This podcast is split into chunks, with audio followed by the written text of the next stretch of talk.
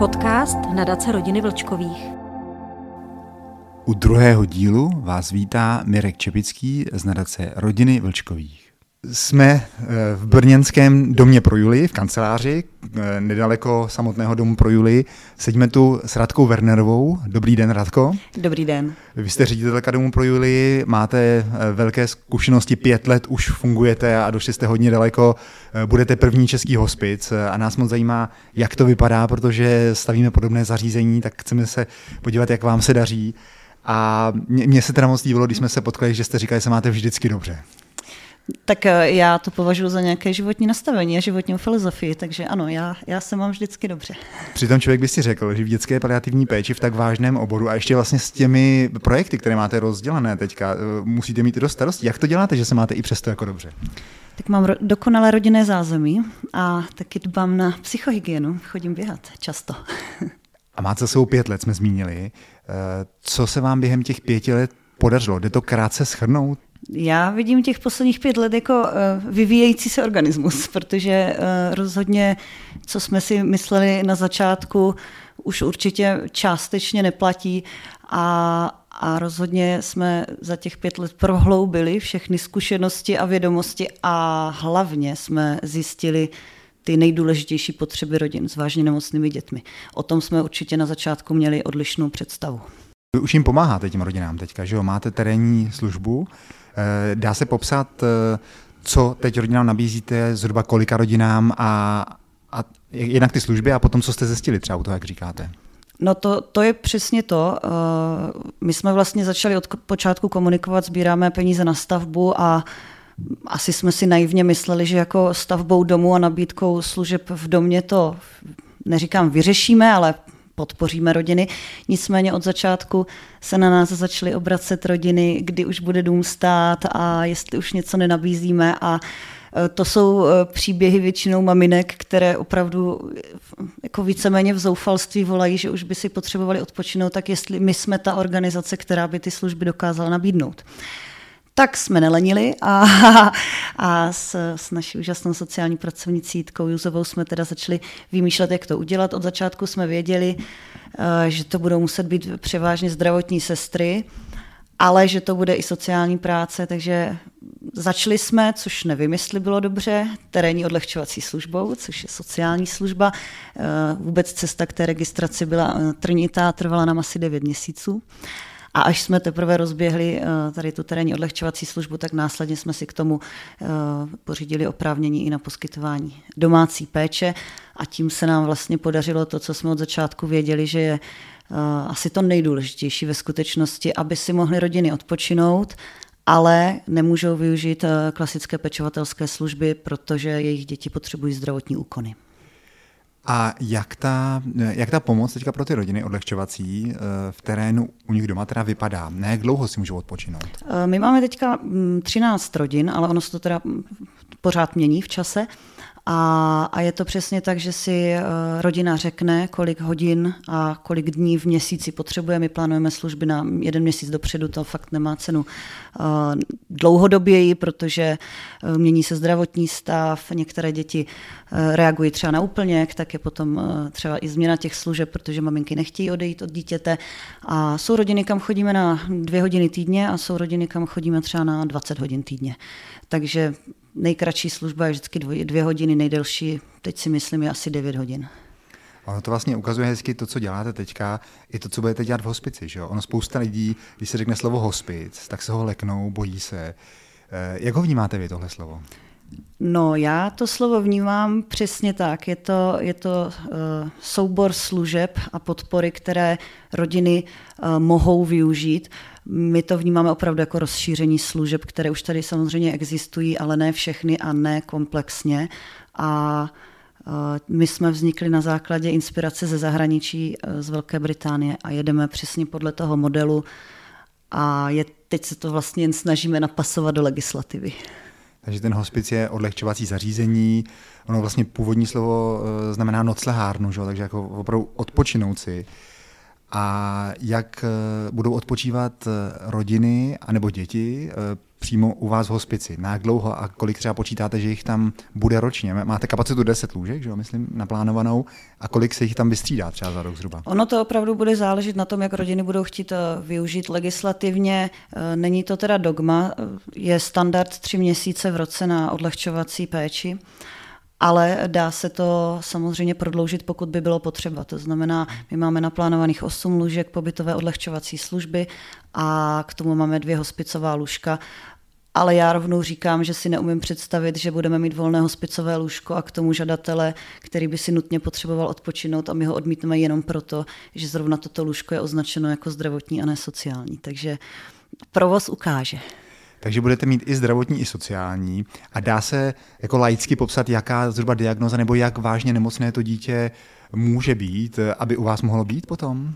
Tak určitě, určitě jsou to všechny děti, které uh, mohou být v domácí péči, v domácím prostředí. Uh, na to my budeme plně vybaveni stejně jako oni doma. Je to opravdu podpora eh, rodin, které pečují doma, aby si mohli odpočinout a aby mohli dál pečovat doma a ne, nemuseli řešit ať už nějaké léčebny dlouhodobě nemocných anebo, nebo intenzivní lůžka v nemocnicích. Už máte nějaké zájemce, jakože čekají ve frontě? No musím přiznat, že ano, že, že se uh, musím říct rodiny těší, protože ono to opravdu není o tom hurá, někde odložíme dítě, ale, ale i rodiny si uvědomují, že vlastně jejich dítě je pořád jen s nimi, uh, ne, nepři, nemají možnost třeba potkat někoho jiného, zažít nějaké jiné zážitky, takže je to samozřejmě i to, že si rodiče odpočinou, ale odpočine si i to dítě od těch rodičů, to je taky důležité. Kdy myslíte optimisticky nebo realisticky, že uvítáte uh, ty první děti, první rodiny? Optimisticky v lednu 2024, realisticky v dubnu 2024. Jo, takže na jaře, vlastně 2024, na jaře. což už je docela brzo. Je to už docela brzo, je to roka kousek. Těšíme se. Máte velkou podporu, že jo? Mnoho dárců vám pomáhá, hodně firem taky, i, i, ti, i ti dodavatelé samotní. Eh, roste ta podpora i v téhle těžké době? Jakože vnímáte nebo se udržuje se, případně přidávají se noví? Tak ono, my budeme vždycky závislí na dárcích, to je nutné říct a, vždycky to otevřeně komunikujeme. I, I co jsme si všimli, tak v zahraničí je to úplně stejně. Uh, takže hm, já mám spíš dojem, že dárci, ale celkově nejenom u nás, ale u neziskovek, jako mají dojem, že neziskovky nemají peníze a tak je pořád zhánějí. Ale on je to vlastně nekonečný proces. Naši hlavní náplní práce je zhánět peníze. Každý den nejsme zisková organizace, to znamená, že eh, my jako nečekáme na to, až jednou budeme mít na účtu 100 milionů. My je prostě pořád průběžně musíme zhánět, aby jsme ty náklady mohli pokrývat. A musím říct, že dárci jsou štědří, a, a je to opravdu o tom vysvětlovat, co je dětský hospic, proč je to potřeba. A, a na druhou stranu těch organizací a, a lidí je potřebných hodně. To znamená, eh, ať každý vybere, co je jeho srdci blížší a, a ať, ať podporuje, když může. Jak vás můžou lidi podporovat? Jaké jsou cesty, jak můžou podpořit Dům pro Julii nebo fungování vaší organizace? Tak samozřejmě ideální jsou finance, protože kromě zdravotních sester a pečovatelů a pečovatelek, kteří dělají tu přímou práci, tak je tady eh, zákulisí, zázemí v kanceláři, eh, bez kterého by to stejně nefungovalo, protože ta byrokracie je prostě šílená.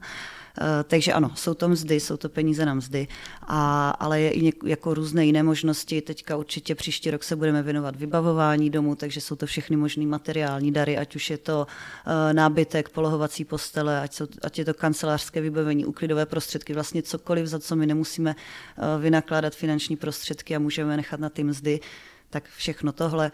Máme klasický darovací formulář, oddarujme, máme DMSky, veřejnou sbírku. Taky provozujeme dobročinný obchod tady v Brně Bystrci, takže i tam darovat nebo nakupovat a, a samozřejmě i jiným aktivitám a dobrovolnickým aktivitám se meze nekladou. Máte představu, kolik bude potom stát ten provoz toho domu pro Julii samotný? Tak eh, máme několik scénářů, protože samozřejmě existuje nějaká ideální varianta, pak nějaká, se kterou to půjde a pak je takový to jen úplný minimum, kdy to spustíme, ale budeme dělat všechno pro to, aby to bylo lepší. No. Pohybujeme se někde, někde kolem, někde mezi 12 a 19 miliony ročně. Jeden z problémů, co sledujeme, taky tak je, že je nedostatek odborníků, vlastně odborného personálu. Jak, jak to vidíte, jak tohle vnímáte? To je dobrá otázka. My jako opravdu třeba nábor více toho zdravotnického personálu rozjedeme až příští rok. Teďka nám probíhá výběrové řízení na zdravotní sestru. Musím říct, že zájemci jsou, ale je potřeba si při tom prvním ústním pohovoru dobře říct, o jakou práci se vlastně jedná. Jo, protože například u zdravotních sester co se týče těch našich služeb v terénu, to není klasická sesterská práce a oni rozhodně neprošli ve škole nějakým seznámením, eh, ať už tady s odlehčovacími službami nebo s paliativní péčí. Takže je potřeba si dobře vysvětlit, co vlastně bude náplní jejich práce a, a vyzkoušet si, jestli je to práce pro ně. Je, je pravda, že dětská paliativní péče přináší i úplně nové profese, které neexistují. Že? A vy, má, vy máte dobrou zkušenost s koordinátorem péče, který tak jako propojuje vše, všechny různé potřeby. Popište tuhle pozici. Tak uh... Ono je opravdu důležité, že rodina by měla mít nějakého styčného důstojníka, protože fakt eh, poskytovatelů služeb je různé množství, pak tu máme komunikaci s úřady, eh, pak tu máme pediatra, který do toho vstupuje mnohdy jen tak velmi okrajově, protože Bohužel nemáme zkušenosti s tím, že by třeba tady ty děti navštěvoval eh, v jejich domácím prostředí. A pak je to spoustu odborníků v nemocnici, každý má svůj obor a své téma. A právě rodina potom vlastně úplně neví, jak se v tom má zorientovat. Často se setkáváme s tím, že nemají dostatek informací, což eh, je problém celého našeho systému. Oni možná je i třeba někdy dostanou ty informace, ale jsou zrovna v nějakém šokovém stavu, takže je úplně uh, nespracují, pak už o nich neví. Uh, máme rodiny, které mají plány péče, ale máme asi třeba dvě z těch třinácti, tak tam bychom potřebovali, aby se to taky trošku prohloubilo. A Tady ten koordinátor je vlastně průvodce té rodiny, pomáhá. My máme totiž tu výhodu, že ten koordinátor u nás je krizová interventka, sociální pracovnice v jednom, takže má takový široký záběr. Supermanka tedy nějaká. Je to tak, je to tak. A to znamená, že může i jakoby podržet psychicky rodinu, jednotlivé členy, do toho nabídnout následné služby, do toho teď nabídla eh, samozřejmě doprovod třeba k lékaři, což není jako, že někdo bude na vaší straně, takhle to my nevnímáme jako boj, ale ale že právě bude ten člověk, řekněme, nezaujatý, který třeba vyslechne informace, zapíše všechny a doprobere s tou rodinou, s tou maminkou dál, protože samozřejmě lékař už má další pacienty, musí se věnovat někomu jinému a ten náš koordinátor péče má na tu rodinu mnohem víc času. Takže by bylo ideální, kdyby jich bylo víc těch koordinátorů péče. Kolik třeba na Jihomoravský kraj by jich bylo potřeba? Eh, to si vůbec netroufám tvrdit, protože kdy, mm, já u nás v organizaci to máme nastavený tak, že máme dvě pracovnice a každá má těch tady 6-8 rodin a jako já si třeba neumím představit, že by to měl být člověk, který by seděl na kraji a byl to jako krajský úředník, protože a aby měl na sobě tady 2000 příběhů, to si myslím, že nejde vůbec lidsky zvládnout. Takže můj názor je ten, že koordinátor péče by vlastně měl být součástí některé z těch organizací, z těch poskytovatelů.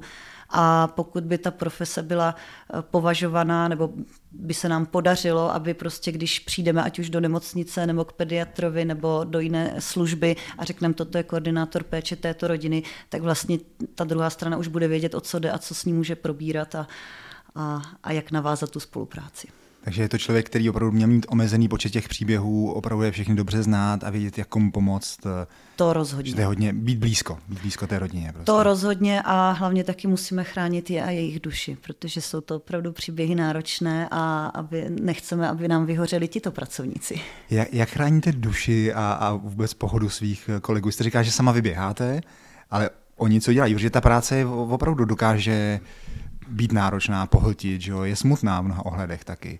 Tak jak, jak chráníte duši svých spolupracovníků? Nebo jak oni si ji chrání sami?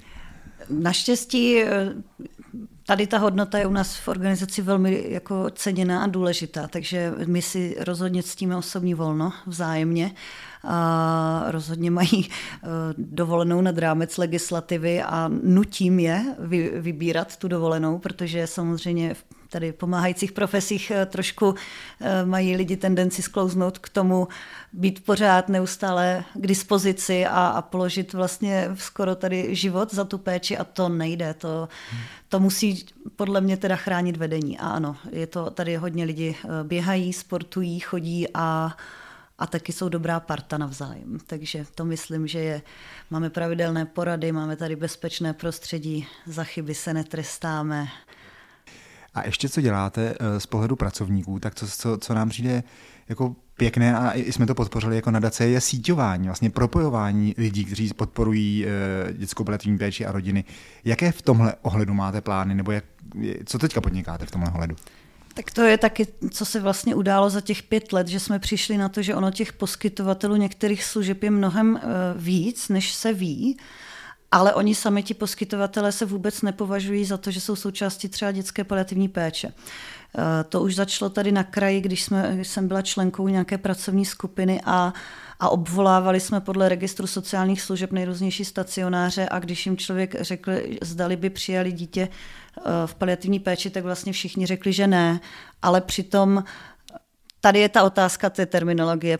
Pro nás paliativní není terminální, ale bohužel to tak uh, visí ve vzduchu, takže vlastně ten poskytovatel si zřejmě uh, představil dítě uh, a poslední týden života a tím pádem všichni řekli ne. Ale pokud byste se podívali na skladbu jejich klientů, tak vlastně to jsou tyhle děti, akorát vlastně nikdo neví o tom, že jsou vlastně v paliativní péči, což znamená, ano, mají nějakou prognázu, jsou trvale závislé na péči druhé osoby, mají vážné zdravotní postižení. Jo? Takže uh, Těch poskytovatelů je hodně a nevíme o nich, to je jedna věc. Uh, druhá věc je, že uh, podle nás je velká chyba, že záleží opravdu na sociálním pracovníkovi dané, eh, dané organizace, kolik si sám zjistí kontaktu a kolik si sám obvolá a a projezdí uh, poskytovatelů a zjistí si o nich něco a navíc samozřejmě záleží na personálu a na fluktuaci, takže se to mění u těch poskytovatelů.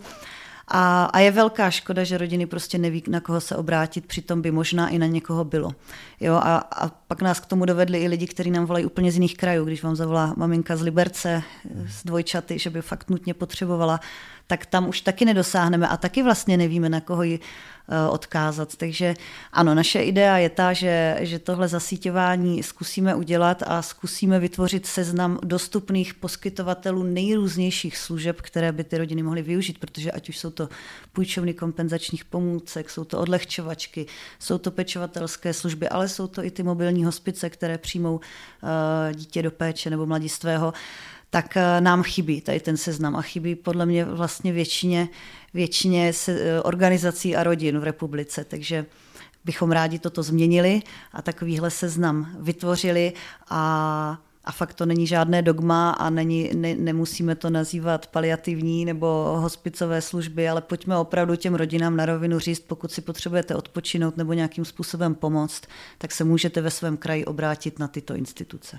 To, to je hodně dobrá myšlenka, protože pro ty rodiny je fakt často důležité vědět jenom, kdo jim může pomoct, na koho se obrátit, že jo? nevolat na spoustu uh, čísel, kde vlastně tu pomoc nenajdou. Takže držíme moc palce v tomhle. No, my moc děkujeme za podporu, protože toto je náš projekt podpořený tady na Daci rodiny Vlčkových, takže se vynasnažíme, aby, aby opravdu to byl uh, seznam úplný tak, aby, aby se v každém kraji měly rodiny na koho obrátit.